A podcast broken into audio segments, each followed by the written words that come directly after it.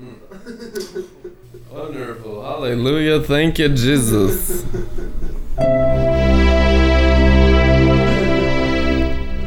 That's what they call high praise. Glory, glory, glory. Thank you, Lord. Hallelujah. Hallelujah. Thank you, Jesus. That was an outpouring of praise in the mid heavens. You get to do that every day. That's how you stay super energized in every way. Cultivate a lifestyle of praise. Praise changes the place. Your praise changes the atmosphere. Enter his courts with praise. Hallelujah. Enter his gates with thanksgiving. Glory to God. We just thank you for your gates. We praise you for your courts. We worship you on the throne in our hearts. The Holy Ghost said, His people are the throne room of the heavenly Jerusalem. You are the throne room within the heavenly Jerusalem. Your bodies are the temples of the throne, of the Holy of Holies, and it's getting cultivated in the center of you for a personal outpouring of power, majesty, honor, glory, wisdom, splendor, dominion, and might. And it's to be a heavenly sight. It's to blind them with light. It's to end night. It's to make things right. Make you fishers of men, and the fish will bite. I was reading a meme today on Facebook, and it says, You're always to have haters because you catch more fish than them. and on the fishing trip to Canada recently, I caught the biggest walleye out of everyone, won the whole tournament. Five pounds, 26 inches, and that's no exaggeration. It was a whopper. It was, it was magnificent. Very, very cool. Just thank you, Lord, for all the biggest, best stuff in the realm of the natural to be added unto the biggest, best glory in the realm of our hearts. Seek first the kingdom within you, and all that stuff will be added unto you. There's a greater glory with your name on it. It's a greater glory. The Holy Ghost was speaking to me today about 2 Corinthians chapter 11 that the entire purpose of ministry, the teaching of the Word of God, the building up of the bride of Christ, the maturing of your spirit with grace, it is for God's people with each session of ministry. Tonight's praise session, tonight's preaching session, each time you have with the Lord is to purify you. Time spent with God purifies the soul. Amen. The more time you spend in His presence, the more time you spend in His power, the more time you spend in His light and His glory, the purer and purer you get. And that is the promised land of purity. Purity is your promised land. Sexual purity, mental and thought life purity. Now, the Apostle Paul says, For I am zealous for you with a godly eagerness and a divine jealousy. For I have betrothed you to one husband to present you as a chaste virgin to Christ. Paul says the entire purpose of his ministry and all the New Testament writings that you read and call your Bible is to present believers as a chaste virgin bride to one husband, Jesus Christ, in the heavenlies, in the glory, in the glory. So, all ministry is to judge and cleanse the thought life within. The Word of God comes forth ferociously to devour the thoughts and intentions of the heart. So tonight we ask that the Word of God would come forth like a lion, a jealous lion, a hungry lion, a divine lion of the tribe of Judah, and devour everything in our hearts that's not chaste and virgin. All the immorality in the bloodlines, in the flesh, the lust of the eyes. I've been asking the Holy Ghost. For Isaiah chapter 6. In the year you Uzziah died, I saw the Lord high. I saw him high. And that's when the, ch- the seraphim came with the fire. When you saw him high. Amen? It's exactly what it says high and lifted up. And then the seraphim comes with the fiery coal, touches my lips, all woe was me. Actually, high is me. Because the same highness was shared with him as he saw it.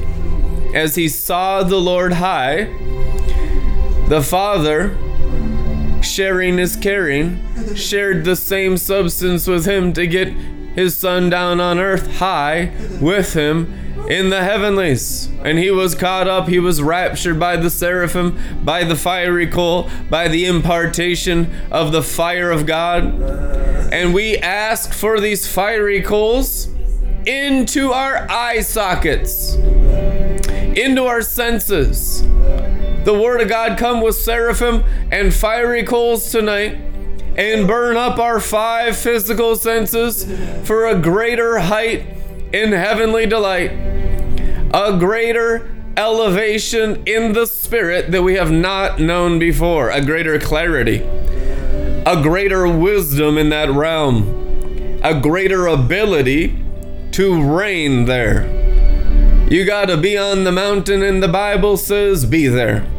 When you're there on the mountain, that means begin to reign there.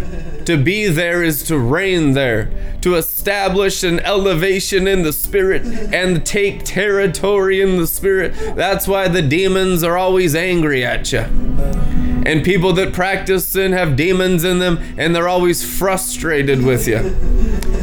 They can never be happy with the person going from glory to glory because they're destroying all the works of complacency, all the works of religiosity, all the works of immorality, all the works of the devil getting slaughtered by the Father in us doing these works, getting higher and higher in the glory attire, on fire. Just say on fire. On fire! Amen. We need it. We need the fire. You guys know where to find the fire? yeah. In the Word. It's nowhere else. The Word is the container of the fire. If you're not in the Word, just forget it. You'll never have fire. When you're in the Word, you have fire. What did, what did it take? The seraphim came with. What's a fiery coal? A container of the Word. It was the glorification of the Word that touched where? His lips to speak, the prophetic. The speaking of fire is prof- prophecy and the prophetic. If there's no fire in our tongues, tongues of fire, there is no word of God in us. If our tongue is full of fire, if our words are containers of glory, because we have a circumcised heart, because we're getting burnt up as living sacrifices, holy and acceptable. You know, holiness is fire. How holy you want to how much you want to burn. To burn, that means you give up stuff in you to fire. Wood, hay, and stubble is what the heart, brain, and bones are. I'll test all believers' works in fire, the Bible says. Whether they be wood, hay, or stubble, wood is bones, hay is brains, and stubble is hearts. Amen. The Bible says the fire will test all men's hearts and reveal all men's hearts as stubble. The only thing that's going to remain is the rock solid word of God written on your spirit. That's silver, That's gold and that's gemstones progressively building up your spirit. The grace of the Lord Jesus be with your spirit. The transfiguration of your spirit is the glorification of God in you. God is in you, God is with you, He's in your spirit. You have to grow in God's spirituality. You have to awaken hearts. Paul says, I preach to awaken spirits. Hearts, I preach to awaken your spirit, to conquer your brain, to consume your brain into your spirit. If the preaching of the word is not building up the spirit and it's soul food, goat food, dog food, flesh food, religious food. We're workers of the enemy. We're workers of iniquity. It's all strange fire unless the spirit be built up. And the only thing that builds up the spirit is today's bread from heaven. Give us today our daily bread. That's why it can't be pre rehearsed. That's why you can't come with 10 pages of notes and say, oh, this is what God say. No, it's a now word. It has to be spontaneous. The Spirit is blowing fresh and new always. No one can catch the Spirit. The Spirit is always new and is always saying something new. And you have to be prophetic in order to speak what the Spirit of God is saying today. Every day, I make my soul a sail to catch the wind of the Spirit and do the best I can to channel what the Spirit's saying every Joel's bar since 2008. That's all I've done. That's all we're supposed to do. That's all he asks us to do is to speak his word today, the daily bread. Nothing rehearsed. I'm not coming with the book. I'm coming with the glory. We're coming with the fresh, hidden manna. We're coming with riches and glory. We're coming with what the Holy Spirit's saying now, the now word. And it's not based on reactions to what the enemy's doing in politics. it's not based on anything of the natural realm. The glory realm's building like Jerusalem of old and Nehemiah. He'd be building and the enemy just be distracting. If you're building, they're distracting. And now many people are caught in between the building of the heavenly Jerusalem, the building up of the bride of Christ to become a mature priest, and all the distractions of what the devil's doing on the earth. Woe to the inhabitants of the earth! Woe to the inhabitants of the earth whose eyes are on Satan. Because then they're going to magnify Satan by looking at Satan. Whatever your eye hooks into multiplies. Our eyes must be fixed on Jesus the author and the perfecter of what? Your spirit. The author and the perfecter of your spirit, which is faith. The perfecting and the developing of the spirit is going from glory to glory. You can't have your eyes on things below, but as you rise to things above, you get better at things below. There's an excellence. They'll say this is of a heavenly kind. You have an excellence. You're a mountaintop person. Your skills are incredible. Anyone who grows and develops and perfects their spirit in the Word of God is the best at all things in the realm of the natural 100% of the time. You don't get set apart to just be lazy slobs and have no skills and just, you know, oh, I claim it in the Word, brother. oh, I'm good in the word. No, you're delusional.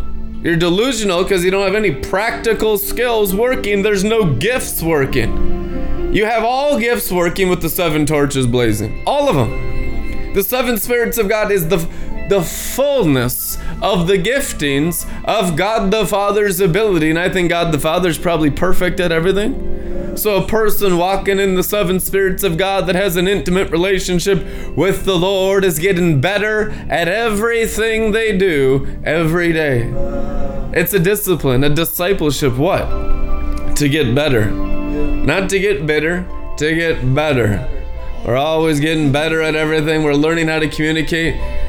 The Holy Ghost is reminding me of three years in Bible college. He had me serving tables so that I could get better in my communication skills to talk with every type of person on planet Earth.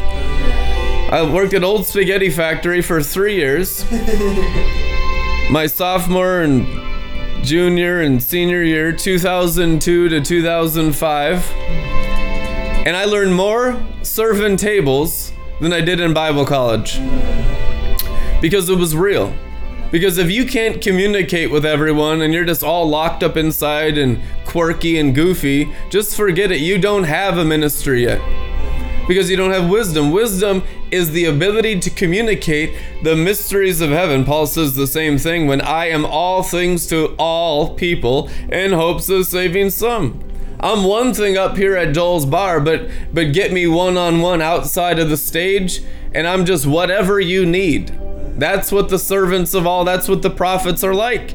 It's not like this all the time. This is a corporate setting, so you just get the whole Superdome over planet Earth. You just get the big picture here. Individually, it's completely different ministry. If you've been around us at all, you know that's true. It's just constant building up, constant ministry, constant one on one, and it's always different depending on the person. And God is individual to you because He's a husband to you. Your Redeemer shall be your husband, it is written.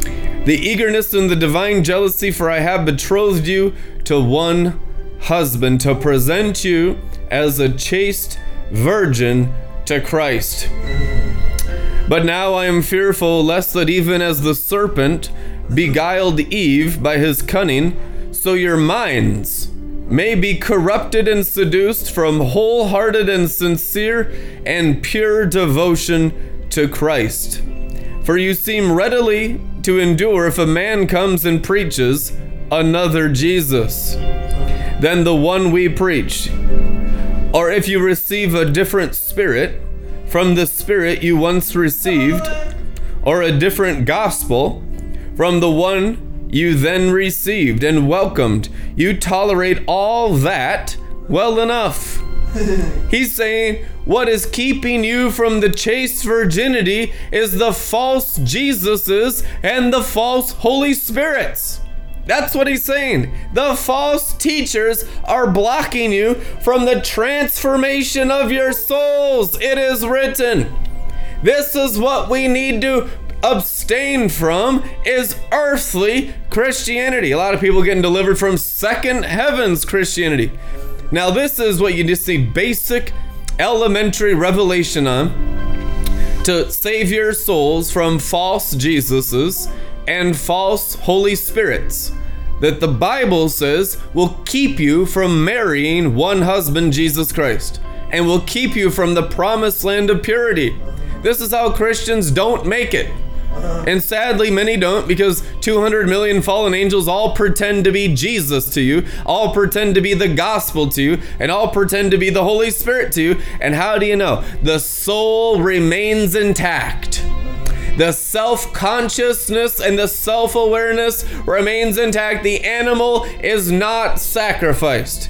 Any Jesus that keeps the animal, the heart, the brain, the bones, the wood, the hay, the stubble of the human nature intact, you have a false gospel. The cross kills it all, it kills it, it crucifies it. One Jesus, the true husband, called the Lamb of God, and we are the bride of the Lamb, which means we're married to the cross.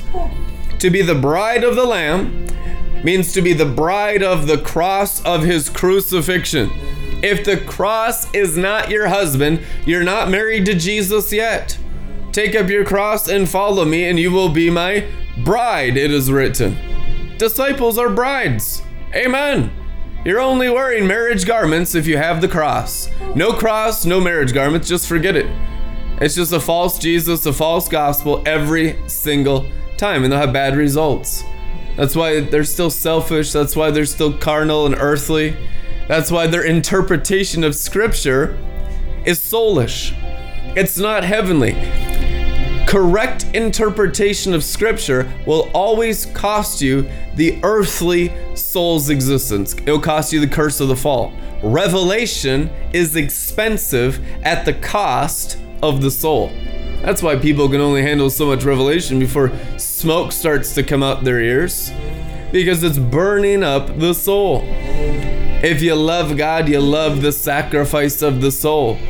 See, freedom is the mind, the awareness, the consciousness free from the soul in the spirit. I have come for freedom and freedom to set you free to have life and life more abundantly. It is written. Freedom is only found in the spirit at the expense and crucifixion of the soul. There's no freedom in the soul, there's no freedom in the flesh. You'll never find it. Every time false Jesus comes around and false Christianity, false gospels, what do they what do they do? Build up the soul. A false freedom of the soul. Yeah. They'll even have false ecstasies of the soul. There's a false drunkenness of the soul too. For you drinkers, I've seen that hundreds and hundreds of times. They still sin and they have no obedience and loyalty, but they like to feel drunk.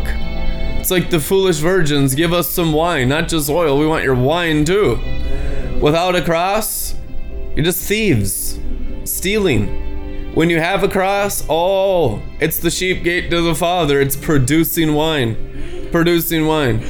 Amen? And you want to give wine. It's one thing to come with the good attitude saying, Oh, I need help. I need ministry. That's not stealing. It's not stealing when you're receiving ministry because you're be, you're learning how to produce your own wine and oil out of your own spirit. That's not stealing, that's training.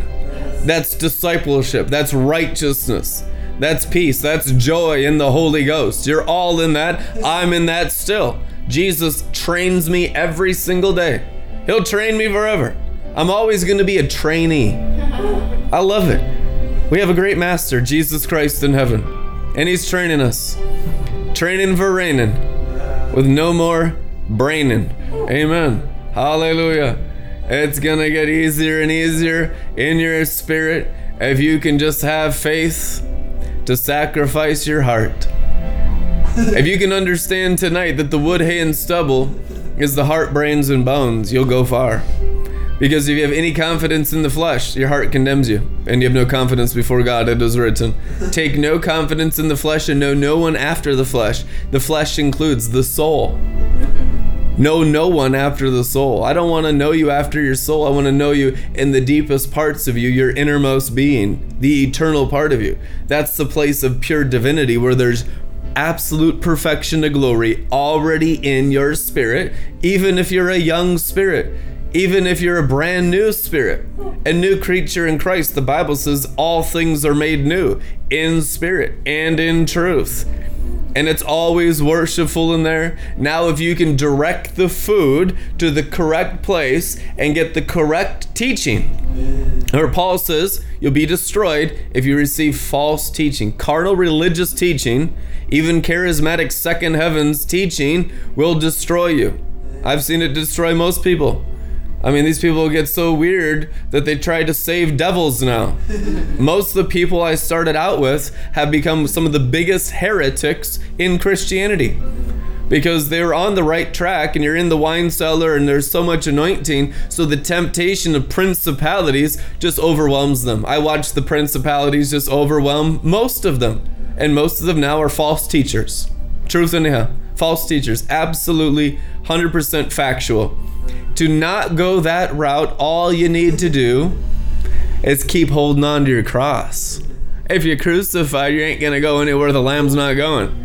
But if you're getting tempted into places, especially this temptation to get really philosophical and advanced teaching, I notice that really screws people up and it confuses them big time.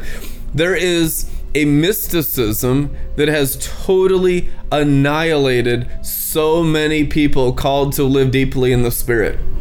They think that going in the spirit, and this is part of your training, I believe you'll overcome it. But you come into these places where this mysticism seems like the next level because it's it's really intense stuff. It's like the second heavens teaching of principalities. It is. That's what it is. And so that's the place you really need to become like little children. That is, it's the exact opposite of what the principalities are tempting you in. I've noticed that over the years. If the principalities are saying one thing, God's saying the exact opposite. I mean, it's just, they're always contradicting. What does the Bible say? They contradict the Lord. They contradict Christ. They come in the guise of Christ, but they always contradict Christ. They oppose him, the antagonist of Christ that comes in the guise of Christ, the Antichrist. What does Antichrist means? False Jesuses, false Holy Spirits, and false Christianity. Yeah. And it's all coming in the appearance of Christianity. The main temptation after you're born again is false Christianity, and you'll you're gonna go through it. You can't avoid it because you're surrounded by enemies in the presence of his feast table Mm-hmm. and you're going to learn how to eat the correct diet for spirit only, which is eating only the tree of life. The discipleship of the cross is learning how to only eat the tree that has his life in it, the fruit of that tree, the seed of that tree, the word of God from the tree of life. It's pure fire. It's often more humble than our souls are aware of. It's costly only to our pride. The only price you pay to live in the heavenly glory is paying the price of giving up your sin. There's no other price to be paid because he's just perfect glory. He did the works, you get engrafted by agreement, which is giving up your religiosity. Most people can't do it. Most people won't pay the price. You know what not paying the price is? You trying to pay the price. You trying to pay the price by your kind of brought upon yourself suffering is the guaranteed you're getting into the devil and religion more than Jesus. My yoke is easy, my burden is light. It's a huge temptation because it has the appearance of Christianity. That's one of the most deceiving things young believers get into false suffering, false holiness. Religion is constantly tricking your mind. But if your mind's crucified, you can't be tricked because you can't trick a dead person. The key is to keep the whole heart as goat crucified, to keep the whole brain as goat crucified. If you're taught right from the start that we don't feed our souls, we don't feed our flesh religious stuff, not even talking about immorality or sin or any of that weird stuff of rebellion. I'm talking about only spiritual diet with your intentions for spiritual growth. If you can keep this straightened out in your life, your spirit will always go from glory to glory, and your soul and your mind and your bones will follow and your flesh is looking for a leader, and the leader is inside your spirit. The issue is he's invisible, so it requires faith to please him. No one comes to God unless they come by faith. Faith is trusting in the invisible part of you where, where Christ dwells. Christ in you, the hope of realizing the glory in the invisible part of you. Hallelujah. It's the truth, anyhow. You're connecting to the invisible part of you and you're learning how to sacrifice the visible part of you so you have less and less problems. Some of you, I know, you can't keep your eyes off your spouses and you're always frustrated by others. Some of you are always having your eyes on others and so you think this is some kind of burden you have. No, it's a demon you have. It's not a burden you have you're demonized because your eyes are on not your eternal husband, but your natural husband or your natural wife. That's illegal, that's immoral. Your eyes have to be on Christ, so you're an outpouring of divine love no matter who's around you, and you can't be discouraged if you're married to Jesus. Now, if you're married to some other idea in your head from what the demon said, you're gonna be beat up all the time, you'll be frustrated life is gonna suck and be like, you don't know my situation, Brandon. Oh, I do. It's all the same. you can be married to Jesus or something else. And everything else except Jesus is idolatry, including spouses, children. You're not married to your children, but it's an external idolatry. It's a place of fulfillment that you haven't given to Christ, so you're not sharing with your children agape love. You're giving them phileo love, which is blood sucking vampirism. You're actually sucking the blood out of them, making a soul tie with them so they're to grow up totally screwed up. Yeah, you need to connect them through the sacrifice of all externalism to the river of life. Otherwise, they'll never grow up fine. You have to grow up in the new wine vine. I mean, kids are not meant to be raised in external idolatry to parents. They're meant to be raised by the parent who's the only parent here God. God's the only parent, the New Testament says. You can't be a parent. God is the parent of parents, the father from whom all fatherhood comes. It is written. And that includes motherhood. Amen. And if you let God the Father be formed in you, it gets easier because the pressure's no longer on you. The pressure's on the Holy Ghost to do His word. And when the Holy Ghost does His word in you, guess what comes through and through? Wisdom.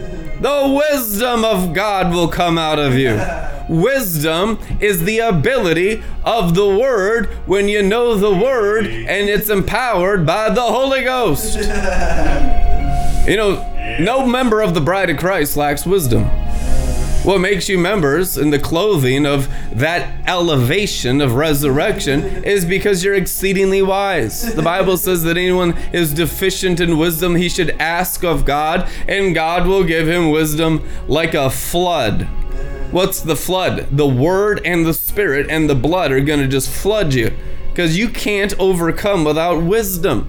The overcomer's gifts, all nine of them, are abilities of wisdom. You can't rule the nations with iron staff without wisdom. It's not possible. How would you do it? What is the rulership of the nations in the Old Testament? Every single time you read it, it's wisdom. Solomon's wisdom, David's wisdom, all the kings, the judges, the priests, Samuel's wisdom. Without wisdom, there is no authority. God doesn't give authority to foolishness. You know what foolishness is?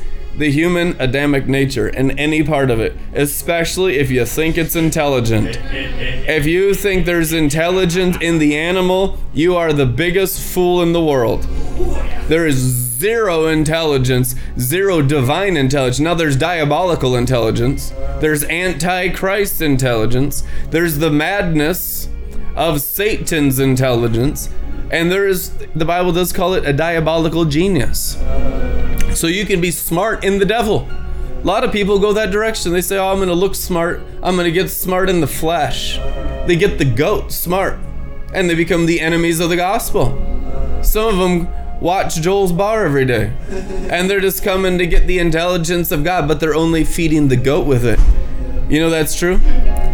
Jesus Christ was surrounded at times with devils and demon possessed people. He called them broods of vipers. And they would receive his teaching into their satanic souls. They would. They would want God's intelligence applied to their selfishness. With this secret information, we could even rule them more powerfully as ours. So, revelation has the possibility for the greatest abuse and misuse. Now, Lucifer, now Satan, was the covering cherubim or the cherubim of revelation. He was the covering cherubim of divine revelation. It's true. So he knows how to abuse revelation. The demonic knows how to abuse divine knowledge. The very fall of man and angel is because of the abuse of divine knowledge. Isn't that what the Bible says? That they the serpent brought some knowledge and they left the glory, the freedom, and got into knowledge. It was an abuse of knowledge that caused the fall. It was feeding the flesh things about God, a fallen angel illumination instead of a cross. You know what the exact opposite of selfish revelation is? People come in, that's why you get a lot of goats too when you get extremely revelatory and prophetic, because that revelation is extremely powerful even for the goat. And so it's not all disciples at all. That's why you want to mix in a tremendous amount of the preaching of the cross to get rid of all the goats because they don't want to die. They just want more selfishness. They just want more of the things of God for themselves. They're not interest, interested in God's will. They don't care about the Father's feelings. They're not obedient to the Father's feelings. I mean, if they are, they're wonderful, but honestly, a lot of people are absolutely not. They just want more knowledge. Greeks demand knowledge, Hebrews signs and wonders, but both are an abomination, the Bible says. Both are sin. That's what the evil, wicked serpent nature wants. The serpents want more knowledge. The only knowledge you're going to get is crucifixion. That's why you got to preach the cross every day. If the cross is not coming in, then the cost of revelation is not paid. If the intentions of the heart are evil and not for the pleasing of the feelings of the Father, what you need to do is slaughter that person. That's what the iron scepter of Revelation's for.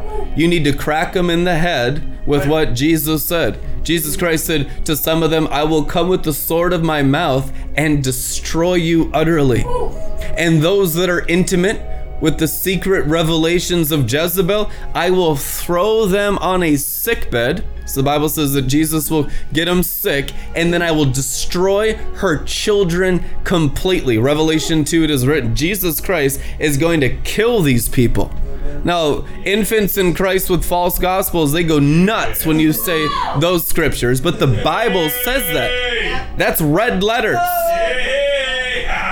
the, the judgments of sickness and death are in Revelation 2 towards those that are going after knowledge, especially divine knowledge, but they don't want the cross. That's the greatest treason because that's what the fallen angels are. Fallen angels are angels of knowledge with no loyalty to God or his feelings. So, first and foremost, you must develop a loyalty to the feelings of the Holy Ghost. Otherwise, the knowledge ain't gonna even help you. You get into knowledge before loyalty, you'll always go astray. You'll betray him guaranteed, as we've seen 10,000 flakes already do. I've already seen 10,000 people just no longer care about pleasing the Spirit because of the selfishness of their worldly souls. I have. And, you know, that's why we have so much experience in ministry because the human nature is evil. It's evil. The Bible says that the human heart contemplates wickedness continuously. It's selfishness continuously. It's not considering the feelings of God. The only way the heart considers the feelings of God is if the cross is in there. That's the purity of the heart. The cross is our Savior. It's the throne of the Lamb. The marriage of the Lamb is the people that are married to the cross. So they're only considering the feelings of the Father, Son, and Holy Spirit continuously.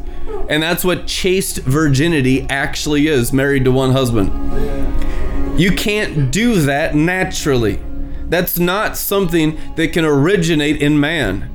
That's by someone who hears the word and wants to serve God and please his feelings and applies the cross to the selfish part of them that can never please God.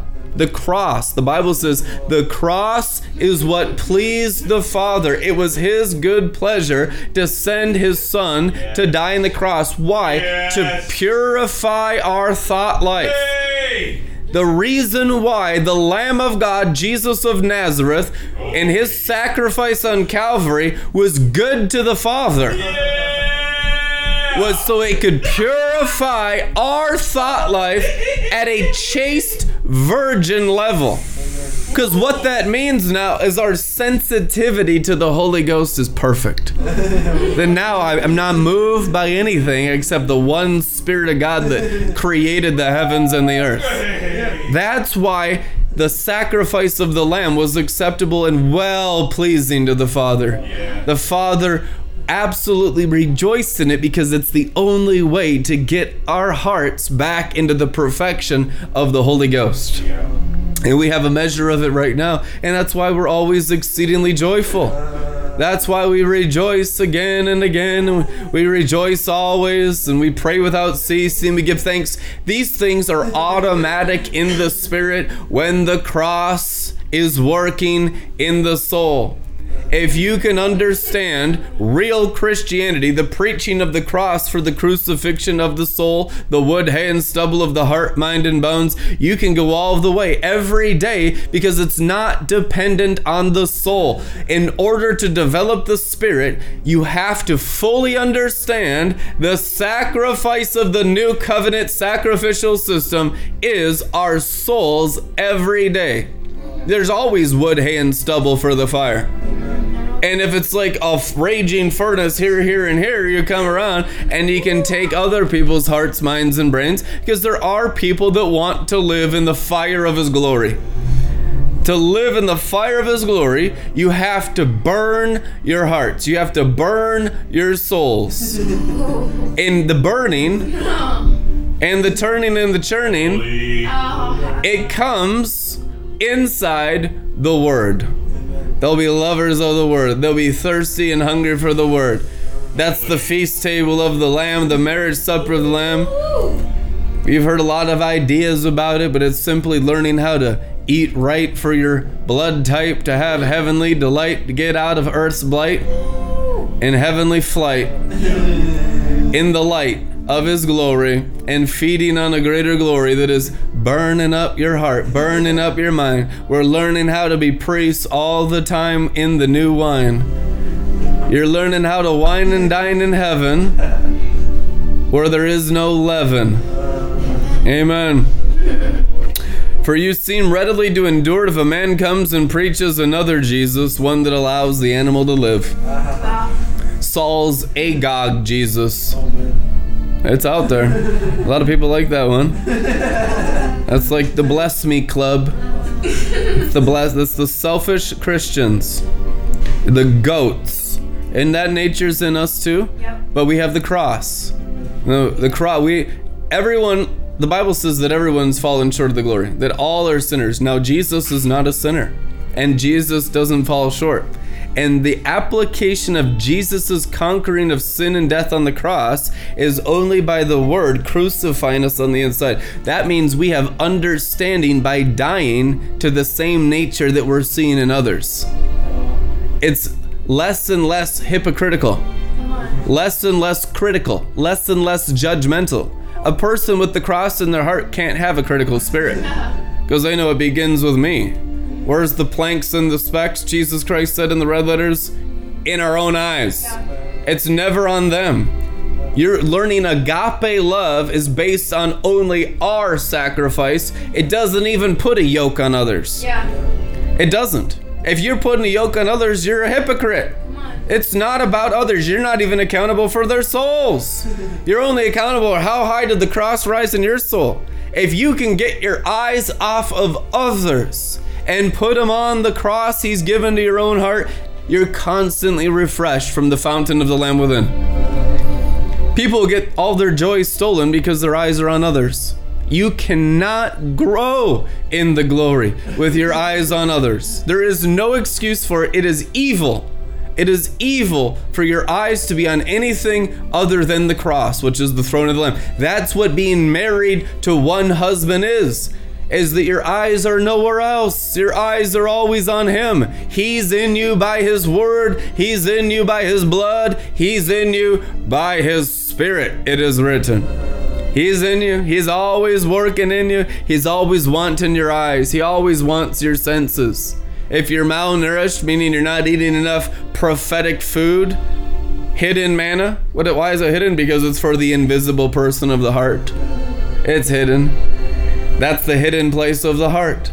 That's the secret place. That's the garden of intimacy with your husband, is your spirit. That's the place where the fruits of the Spirit grow. That's a place where the glory increases and intensifies in your innermost being, and out of that place will flow rivers of glory. Out of that place will flow rivers of energy that will lift you up. It's the outflowing of your innermost being that lifts the heart, which is spirit and soul. Heart is spirit and soul and it lifts it up, and the inner man goes from glory to glory in elevations. But you have to pierce and circumcise the heart. There was no Zion, there was no promised land. It was all wilderness, it was all snakes, it was all death. It was a dry, arid place. It was getting spiritual Egypt out of you when you're physically out of natural Egypt. The wilderness is the place of getting spiritual Egypt out of your invisible part of you, out of your soul, once you're physically delivered from natural Egypt. The Exodus is perfect wisdom in Moses, if we can understand it today. So you come out of all of the physical things. You're not living in a crack house. You're not a physical prostitute. But if in the wilderness, you're being delivered from spiritual prostitution. It's true. The whore of Babylon is the bride coming out of a spiritual wilderness of not understanding the working of fallen angels. She's not going to the strip club. She's not looking at pornography. She's not a natural whore like she was in Egypt. Yeah. It's a spiritual sin, but that is the perfecting of the thought life that the cross paid a price for. That is what the wilderness is. It's the perfecting of the spirit, it's the perfecting of the soul. That's the place where you learn what the cross actually does for you. You know, we come out of natural Egypt, which is our salvation experience, the crossing of the Red Sea, Red Sea. So we're not in the overt, obvious physical sin anymore. You're not in the gangs anymore. You're not in all the dumb stuff that unbelievers do. You are now a believer in Jesus. You've crossed the Red Sea. So you're physically transported. Now you live in a safe house. Now you live in a glory house. You have a praise and worship life. But that doesn't mean by any means there is a perfecting of the soul from the Egyptian influence. That stuff the Bible says still lingers that that atmospheric influence of the soul that's where you need the transforming of the renewing of the mind so that the brain is in a different dimension. That takes teaching preaching the prophetic and the apostolic every single day as disciples. That's where you really understand the armies of God in marching order in order to obey the word of God and have success in your thought life. So, Zion is the place of the inheritance of those whose thought life come into a chaste virginity. How? By the word. Just by hearing the word and believing the word, and the word working by its own chaste virgin power. Chaste virginity of the Lamb of God isn't just becoming a nun and taking a vow of celibacy. That's not it. That's religion. Chaste virginity is the pure white dove glory. The chaste virginity of the Lamb of God is the brightness of his holy glory. I mean, that's the pleasures at his right hand forevermore. You get to taste that virgin glory, that chaste glory. It is that that you are going after with all your souls. This is why we burn up our hearts and minds knowing that that's available to be fully formed in us. We keep going every day in every way for a greater glory on the inside and on the outside. You know, when you are perfected on the inside, your outside gets perfected automatically. You don't need to perfect the outside, that's religion. You perfect the inside, that's relationship. That's the secret place, that's the garden of the heart. And you live out of the garden all the time. So you're not even aware of the outside. Your eyes are never out there. Your eyes are always on Him. Your eyes are always in the glory. In the back of your eyes, you can see the light. You're not just looking outward. No, you have the eyes of Christ. They're illuminated by the preaching of the Word of God. He illuminates the eyes of the heart, which means you can look inward. Eyes going inward to the heart. Your mind and the eyes of your mind can look inward into the fire that bright Shekinah glory of Jesus living in you. Christ in you, the hope of realizing the glory in you. All you got to do to realize the glory is put your eyes inward. If they're outward, religion, devils, 100% of the time. If they're inward, oh, hallelujah, the hope of realizing the glory. Keep pushing them inward. True prophecy puts the eyes inside the belly, inside the river. True prophecy, which is inspired preaching, That's what prophecy means. Inspired preaching puts the believer's brain and the eyes of the brain, the flesh, the vision of the flesh, down into the glory. The baptism of the glory always happens when the true prophetic is around. Without the true prophetic, just forget it because the Bible says glorification only comes by the prophetic word, the rising of the bright morning star in your hearts, which is the increase of God's light and glory inside your bodies, the throne room of the heavenly Jerusalem. So it's a steady diet. That's why it's called the marriage supper of the Lamb. Because you're married to this reality, this realm, this throne of Jesus on the inside of you. And now you're eating it. Where do you eat it? Through your senses. You eat it in your mind. Your mind's renewed by devouring this stuff on the inside. Just like a sheep, it gorges and it gets overfed and it trances. It gorges it trances, it lays down, it eats until it passes out. That's what a sheep does, that's a sheep's job. Your job is God will set aside time for you to eat until you're entranced in the living word. Live a lifestyle of rapture. You got to live a lifestyle of trance. When the Lord restored the fortunes of Zion, which is the rulership of planet Earth, we're like those that dream. Like dreaming is trance. Amen. And it's not just falling into a trance, it's learning how to live in a state of trance. That's not a possibility, that's the only probability. That's the only way to go from glory to glory in the higher levels of the mountain where you're in a glory trance constantly. Oh. Another name for glory trance is fixed vision. One eyed, single eyed dove. Doves can only see singly. Why? Because they're in a love trance. The white dove trance has consumed the senses. The senses are so run by the spirit of glory that you can't be distracted like you were when you were younger in Christ. You're not looking around anymore. You're not influenced by the foul birds anymore because you have a covering of fire. You have a tabernacle of David, which is a covering of the heart of God's very spirit, a heart of fire. The fire of the Father's heart has become your head covering, the very helmet of salvation. Put on the armor of Father God.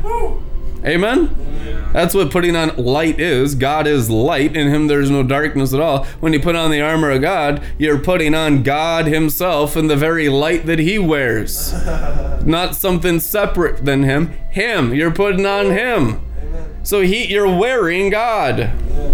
Amen. With no wardrobe malfunctions. Amen. Hallelujah. Fully covered, no longer naked in the garden. What does it mean to be naked in the garden? Not clothed in the Father, clothed in religion, clothed in consciousness of self, self protective, self promoting, self conscious, selfish. That's the clothing of the animal or the beast because of a lack of cross and usually terrible teaching.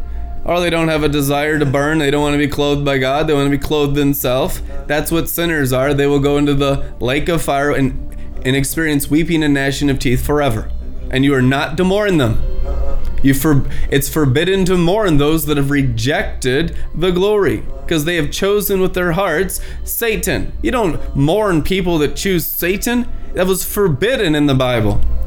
They rejoiced that Judas got what he deserved in the book of Acts, but we're so freaking religious, we're mourning Judas. Ooh, that's not what the apostles did. They're gambling and having fun playing games, picking the next apostle. And they're drunk. oh, no one feeling bad for themselves. No victim mentality. Because the glory doesn't focus on losers. The glory don't focus on losers. The glory don't focus on haters. The glory doesn't focus on demons. Doesn't even care what the demons are doing. Just pff, get out of here with that. The glory focuses on what God's doing, the winner, the champion, the great king.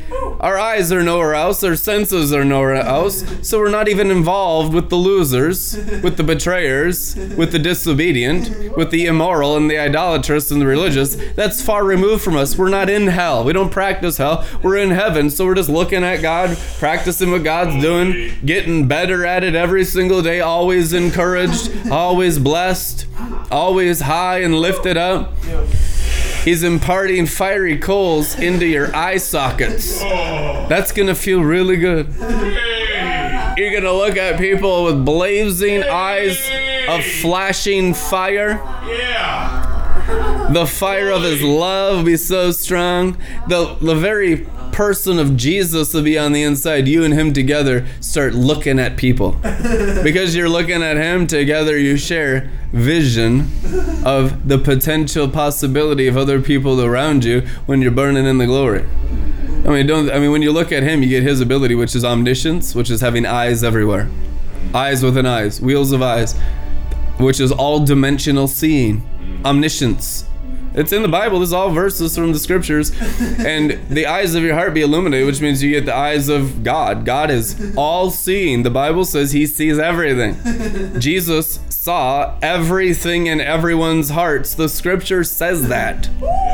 And you are born of Jesus, of his ability, which means if you develop that in your spirit and get out of your soulish, carnal goat ability, you begin to see everything. And it's not a judgmental, critical scene. It's not a condemning scene. It's an all loving scene.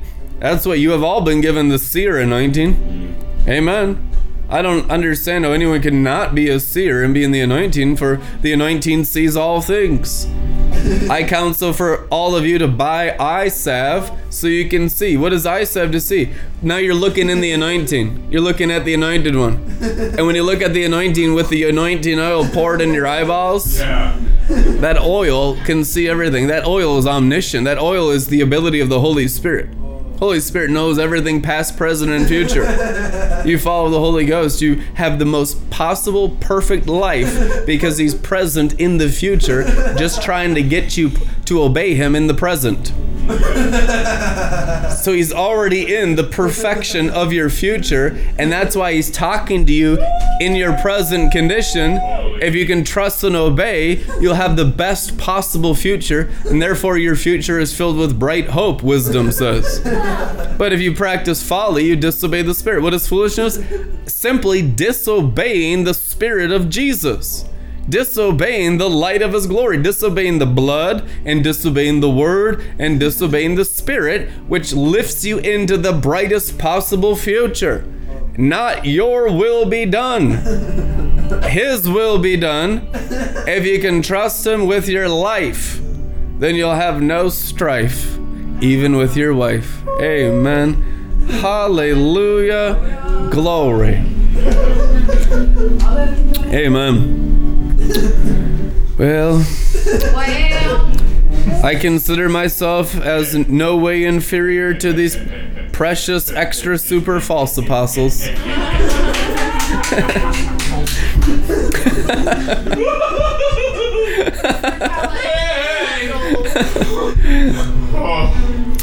But even if I'm unskilled in speaking, yet I am not unskilled in revelation. I know what I am talking about. We have made this evident to you in all things. But did I perhaps make a mistake and do you a wrong in debasing and cheapening myself so that you might be exalted and enriched in dignity and honor and happiness by preaching God's gospel without expense to you? It hurt them that Paul was not taking up offerings because they it cheapened the gospel. They didn't value the expense of the word. That's what he's saying. Other churches I have robbed by accepting more than their share of support for my ministry from them in order to serve you. And when I was with you and ran short financially, I did not burden any of you. For what I lacked was abundantly made up by the brethren who came from Macedonia. Macedonia. Oh. Come on. Amen. So I kept myself from being burdensome to you in any way and will continue to keep myself from being so.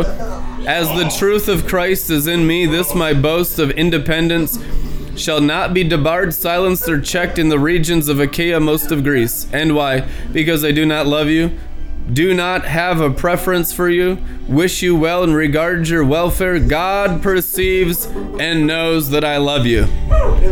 But what I do, I will continue to do, for I am determined to maintain this independence in order to cut off the claim of those who would like to find an occasion and incentive to claim that in their boasted mission they work on the same terms that we do. For such men are false apostles spurious counterfeits, deceitful workmen masquerading as apostles, special messengers of Christ the Messiah. And it is no wonder, for Satan himself masquerades as an angel of light. 2 Corinthians 11:15. So it is not surprising if his servants also masquerade as ministers of righteousness. What are What are Satan's sons? Ministers of righteousness, that's what Paul says. They're ministers of Christianity. The sons of the devil are the Christian leaders, the Bible says. Yeah. Not my words. Apostle Paul's words in the Bible. But their end will correspond with their deeds. I repeat then, let no one think I have lost my wits, but even if you do, then bear with a witless man, so that I too may boast a little. What I say by way of this confident boasting, I say not with the Lord's authority, by inspiration, but as it were in pure witlessness. Oh, For since many boast of worldly things, and according to the flesh, I will glory boast also. For you readily and gladly bear with the foolish, since you are so smart and so wise. Divine sarcasm. For you endure it if a man assumes control of your souls and makes slaves of you, or devours your substance, or spends your money and preys upon you, or deceives and takes advantage of you, or is arrogant and puts on airs, or strikes you in the face. To my discredit, I must say, we have shown ourselves too weak for you to show such tolerance of us, and for us to do strong, courageous things like that to you. But in whatever any person is bold and dares to boast, mind you, I am speaking in this foolish, witless way. I also am bold and dare to boast. They are Hebrews, so am I. They are Israelites, so am I. They are descendants of Abraham, so am I. Are they ministering servants of Christ the Messiah? I am talking like one beside himself, but I am more. With far more extensive and abundant labors, with far more imprisonments, beatings, with countless stripes, and frequently at the point of death. Five times I received from the hands of the Jews 40 lashes, all but one. Three times I have been beaten with rods. Once I was stoned. Three times I have been aboard a shipwrecked at sea. A whole night. I love this one. A whole night and a day I have spent adrift on the deep. Drifting on driftwood out in the ocean. That's part of the apostolic calling, amen. Yeah. Many times on journeys exposed to perils from rivers, perils from rivers, perils from bandits, perils from my own nation, perils from the Gentiles, perils in the city, perils in the desert places, perils in the sea, perils from these posing as believers, but destitute of Christian knowledge and piety, in toil and hardship, watching often through sleepless nights and hunger and thirst, frequently driven to fasting by want and cold and exposure and lack of clothing, and besides those things that are without, there is the daily inescapable pressure of my care and anxiety for all the churches, for the welfare of every believer's spirit growing. Who is weak? And I do not feel his weakness, who is made to stumble and fall, and have his faith hurt, and I am not on fire with sorrow or indignation. If I must boast, I will boast of the things that show my infirmity, of the things by which I am made weak and contemptible in the eyes of my opponents. Yeah. The God and Father of the Lord Jesus Christ knows, he who is blessed and to be praised forevermore, that I do not lie. In Damascus, the city governor, acting under King Aretas, guarded the city of Damascus on purpose to arrest me, and I was actually let down in a rope basket or a hamper through a window a small door in the wall, and I escaped through his fingers. True, there is nothing to be gained by it, but as I am obliged to boast, I will go on to visions and revelations of the Lord. I know a man in Christ who 14 years ago, whether in the body or out of the body, I do not know, God knows, was caught up to the third heaven. And I know that this man, whether in the body or away from the body, I do not know, God knows, was caught up into paradise and he heard utterances beyond the power of man to put into words, which man is not permitted to utter. Of this same man's experiences, I will boast. but of myself personally, I will not boast, except as regards to my infirmities or my weaknesses. Should I desire to boast, I shall not be a witless braggart, for I shall be speaking the truth, but I abstain from it, so that no one may form a higher estimate of me than is justified by what he sees in me or hears from me. Hallelujah. Yeah. and to keep me from being puffed up and too much elated by the exceeding greatness preeminence of revelations. The exceedingly greatness of revelations, in order to not get puffed up by it, there was given to me a thorn, a splinter in the flesh, or a cross. A messenger of Satan to rack and buffet and harass me, to keep me from being excessively exalted. All you need for all that is the cross. To not get puffed up with having revelation, just stay crucified. Use your cross every day. That's your own personal altar for your own souls. Otherwise, the teaching will always puff you up into pride and you go astray, even if you're taught well. If you're taught well with no cross, you'll still be deceived and damned. Three times I called upon the Lord and besought him about this and begged that it might depart from me. But he said to me, My grace, my favor, and loving kindness and mercy is enough for you, sufficient against any danger, and enables you to bear the trouble manfully. For my strength and power are made perfect, fulfilled, and completed, and show themselves most effective in your weakness. Therefore, I will all the more gladly glory. Just say gladly glory. I will gladly glory in my weaknesses and infirmities, that the strength and power of Christ the Messiah may rest, yes, may pitch a tent over and dwell upon me. A dwelling tent of the glad glory. Amen. So, for the sake of Christ, I am well pleased and take pleasure in weaknesses, insults, hardships, persecutions, perplexities, distresses, for when I am weak in human strength, that I am truly strong. A total annihilation of the soul, for the spirit to be glorified. Amen.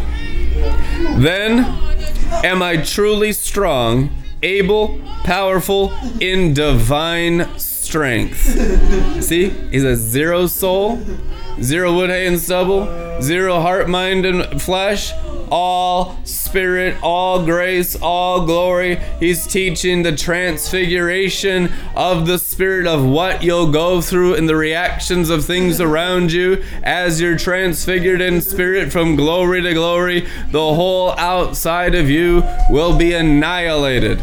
Annihilation of the soul. Amen. That's what sanctification actually is.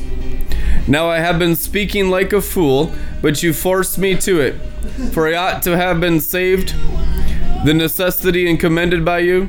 For I have not fallen short one bit or proved myself at all inferior to those superlative false apostles of yours, even if I am nothing and nobody. Indeed, the signs of an that indicate a genuine apostle were performed among you fully and most patiently in miracles and wonders and mighty works. For in what respect were you put to a disadvantage in comparison with the rest of the churches, unless it was for the fact that I myself did not burden you with my financial support? Pardon me for doing you this injustice. At that time, we'll just take up the offering. We don't want to do that injustice to you. Amen. Yeah. That's true. For now, the third time, I am ready to come to visit you, and I will not burden you financially, for it is not your money that I want, but you. For children are not duty bound to lay up store for their parents, but parents for their children. But I will most gladly spend myself and be utterly spent for your souls. If I love you exceedingly, am I to be loved by you the less? Yo. If they're soulish, yes. If you love them more and they're soulish and unspiritual, they will love you less. 100% of the time. We need a spiritual mirror because the spirit is a mirror of what it receives from the spirit. If we minister the spirit, your spirit can mirror it right back and it's an easy equal yoke. You are to be equally yoked with the apostles and prophets. That's how you're married to Christ on earth, actually. It's true. Nobody followed God or walked with God unless they walked with the spiritual leaders of their day. And there's not one instance of it anywhere in the Bible. If you are walking with God, you're close to the prophets in every generation. I've never seen anybody walk with God that didn't walk with the prophets. There's no generation that did righteousness in God's eyes unless they honored the prophets, walked with the prophets, obeyed the prophets, and rewarded the prophets. Amen. We must do that in this generation. We must get closer and closer to the ones God has anointed. It's true. And then you'll have unity of the brethren. Then you have the body of Christ illuminated in your minds, and you're not all trying to be super apostles, false apostles, which is false leaders. But if we walk with the ones tested, tried, and true, sent from God, to, sent from God to help me and you, we'll make it through. And it's a lot easier when you're honoring the ones God sent. What's the believer's job to believe in the one God? Who did God send? You understand that apostle means sent? Holy. You don't believe in Jesus unless you believe the apostles. Yeah. You don't at all. There's no actual faith unless you believe the apostolic in your generation of 2022. That's what the false Christians are into. They're into just it's a it's a form of dishonor to God, but they're pretending to honor through an, an actual unanointed leadership. The true test of walking with God is honoring and loving the ones sent from God. And it's not to puff me up or any other leader up. It's biblical precedence, it's biblical new covenant, it's heavenly order. The heavenly Sanhedrin, the 24 elders. Hey. Unless you're walking with the elders of the heavenly, it doesn't mean they're old. It just means that they're spiritually mature, living as spirits, which is practicing righteousness. Practicing righteousness is actual maturity, which means they live entirely as spirit. Yes. And there's no carnal mixture, there's no animal. The animal never rules over them because it's killed through and through by practicing righteousness. We want to get everyone into eldership, Yeah. which is maturity, Hey, which is yes. practicing your spirit. In order to do that, your spirit has to become more real to you than your bodies. And most of you are not there. But the preaching and the closeness to the prophetic, the prophetic from the prophets is what causes your spirit to be made more real to you than your body. Then you can mature into eldership. Amen. And you want to grow into that place and be established as bishops, as elders. The apostles, John is appointing bishops and elders in his epistles. He's talking about bishops and elders in 2nd John, 3rd John. Talking about bishops and elders, leaders, other people establishing divine government over territories, but we need people matured in the spirit, honoring maturity in the spirit that has gone ahead of them, as we've always done here in this ministry, but most people have not done to this ministry yet because they don't understand it. Because the prophetic is too confusing to the animal mind. We're going to come into a place of fire where people can understand righteousness, which is living as the new creature, living as spirit. Then there will be great honor, actually, double honor. People will understand the message. There won't be a disgrace of, like the Bible says, the mouth of the beast or the carnal Christian was given the ability to speak and blaspheme for a time. A carnal Christian can only blaspheme because they don't have their mind renewed. It's not the Spirit talking the Spirit honors his own maturity because he's fathered them into maturity. If the person's brain is not controlled by the Spirit, by the renewing of the inside of the garden of the heart, they can't honor maturity. They'll dishonor it because they're full of satanic pride. Pride doesn't honor the prophets, pride murders them and cuts them in half. Pride kills the prophets. And so we got a lot of people full of satanic pride. That's why you need the cross in your life and you begin to crucify it, terrorize it in yourself, and outpour that crucifying fire from the cross in your heart towards the pride in yourself and in others. You cleanse the pride out of others as you cleanse it in yourself. That's why they're irritated.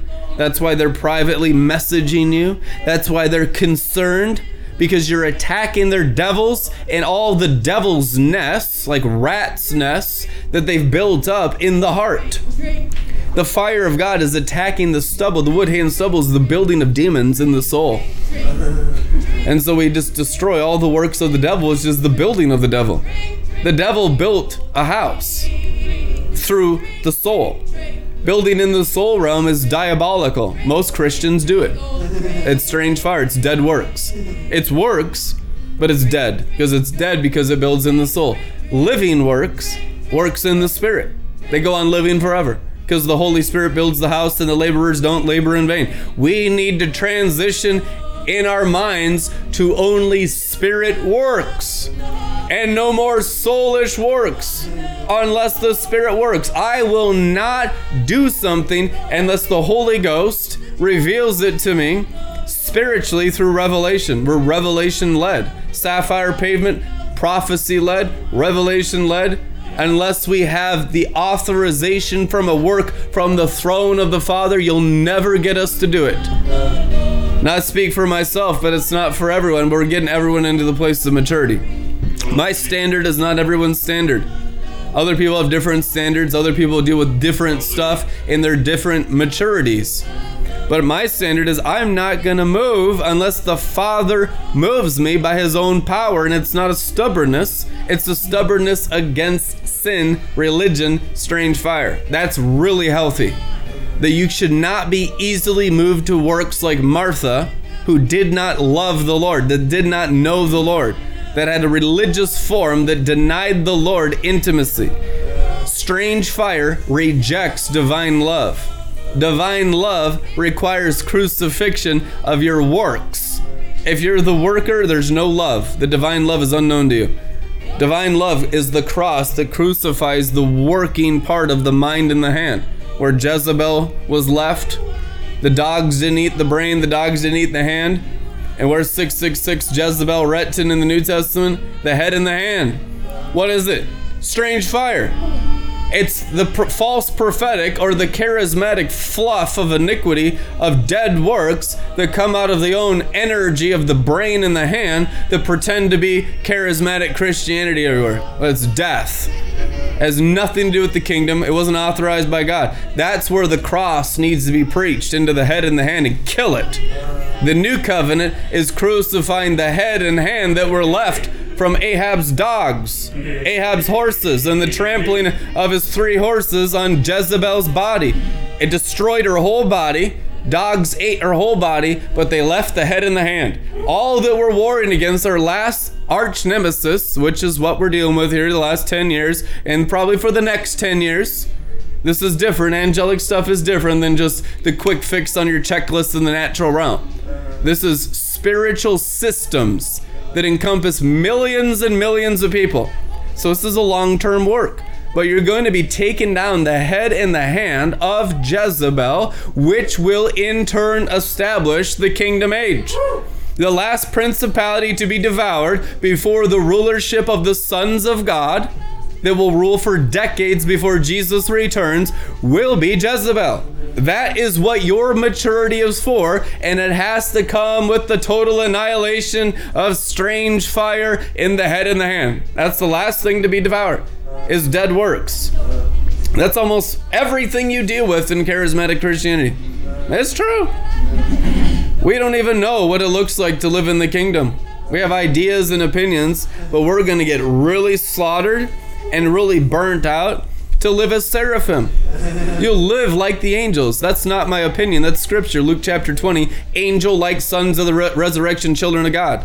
Which means they will live like the angels. That's what the Bible says. When a person steps into maturity, they're not living in the dirt, they're not living in the earth, they're not good Christians, they're good angels. The Bible says they're not good Christians. The Bible says they're good seraphim. They're good cherubim. They're good Ophanim. They're good angels. When you start to live angelically in the goodness of the glory, in the angelic sphere, actual maturity is here. Fully angelic. And now, who are the workers at the end of the age for the great harvest of the end times? Angels, angels, angels, angels, which is your spirit, your spirit, your spirit, and every other part of you burning, which is what the inspired word of God, the preaching of the cross, the inspiration, the word full of fire, is to slaughter the animals in their heads and hands, not unbelievers, believers' heads, believers' hands. Jezebel ain't wrestling you externally. Jezebel's wrestling you in your souls internally. You kill her by the crucifying power of the Word of God. Then the outpouring of the headship, the headship of the body, Christ, the mind of Christ, that's all that's left. There'll be no more carnal mindedness, no more consciousness of self, no more self Christianity self protection, promotion, all of that selfishness, which is all Jezebel's head, all that burnt away. And what is the head that remains? The head that is Christ, building each other up into the head that is Christ, that is written, which is the annihilation of the last principality, Jezebel. Her head is disintegrated. The mind of the beast disintegrated. The mind of Christ is all that's going to remain on your shoulders by the continual feast of the cross, the bride of the cross. And guess what the head has for a hand? All the power of the Holy Spirit. The hand of the head is the Spirit of God. Not your hand, God's right hand. God's right hand is the seven blazing torches before your throne as you're enthroned in the cross in the Lamb. The bride of the Lamb is enthroned in the Lamb. Revelation 4 is your future. All the works of the true prophetic is to get you enthroned into the experience of what Jesus is experiencing on the throne right now with the seven burning torches before his throne, which is his extended out right right hand upon the earth, the rulership of the earth through the fire of God. Amen. That's your future. That is the rulership of the bride of Christ married to the Lamb. And it's just going to take keep feasting, keep drinking, enjoying the fire today. Really, the enjoyment of what the Spirit's doing, burning up the head and the hand, is how you just keep practicing the presence. It's the practicing of a greater joy in the fire. Glory to glory is joy to joy. Growing in the anointing is growing in the oil of joy. If the happiness of the slaughter of the animal isn't there, you need to go back into the spirit and get a new fresh revelation, a blueprint for spiritual growth. If your personality is not getting glorified in joy and you're frustrated, and angry, the demon has you. The demon has captured your mind in Babylon and hung your harp on a willow tree, which is a weeping tree. That's why you're sad and depressed and you're just missing the mark. So you have to go back, which is repent. Return to your first love. Where is he? In your spirit, through your heart. So you, might need the word of God to chop suey your heart to return to your first love because you filled it with the word of the devil, religious words, the false prophetic, the red dragon, words of selfishness and pride. All that will have to get like if a well gets full of snakes, that's how they tried to attack Israel in the Old Testament. They would fill the well, with dirt and with sand and with scorpions and snakes, which is your communication with God in your belly. So that your heart now is polluted, so you can't tap into God. And it's called bewitchment. That's what Jezebel does when you get into carnal head Christianity. It pollutes the heart so you can't ever find him in your own spirit anymore. And you're just totally gone to the devil the rest of your Christian life. It's Christian necromancy, really. And it's everywhere in the charismatic church, everywhere. So you have to undig the heart, get through the scorpions, the snakes, and all the dust of the earth. Many shall arise from the dust of the earth, and they're going to rediscover the ancient well, which is the spirit that God has placed in you, with unlimited living water outpouring in your personal revival. All you have to do is undig the well and discover him within the woman at the well. She found him within and she never thirsted again. Fotini, light. There is light in you that you have not tapped into yet, that you have never known. There will be an undigging through the soil of the heart and discover a greater glory that's awaiting your mind to tap into. Your mind has to tap into Christ in you to realize a greater glory, not a one time realization of glory, an ever increasing realization of glory from glory to glory as the mind is constantly renewed by Christ in you, in your spirit, and a greater glory flowing through you every day until your whole head is just shining with light. You just close your eyes and it's it's literally bright inside my skull all the time. It's always bright in here. Lights are always on because I'm connected to my spirit. And I just keep the dust out. I don't listen to the bad report that would put dust in my heart. I don't listen to anything other than the Father and the Father through circumcised hearts. So you don't have any demonic influence. You don't. demonic influence only comes by making yourself vulnerable to word systems. Listening. You only get demonic influence by hearing. Faith comes by hearing, well, so does unbelief come by hearing the word of the devil. You have to be trained in doubt and unbelief by religious demons to hate the Holy Spirit and the things of the glory and the sons of God and freedom. You have to be trained diabolically. There's a Christian diabolic training against the things of God's glory. We've dealt with it every day in ministry and we're not bitter about it. It comes with the territory. The devil has tried to corrupt and counterfeit everything of the sons of God because he wanted to be a son of God. That's why the angels fell. So that's why it's the most attacked and corrupted area of true maturing out of teknon into huios from carnal Christians into spiritual angelic Christians greater than archangels in ability and power. In ability and power. Of these ones, the archangels love to work with. They're enthralled with energy to work with spiritual beings. I'm talking about beings now. This is far beyond angelic, but it's angelic because it's invi- invisible angel like creatures. Beings of light. You know, God's called a being. Not it's not really an angel, but it's an angel type thing because it's an invisible creature, but it's a, a being.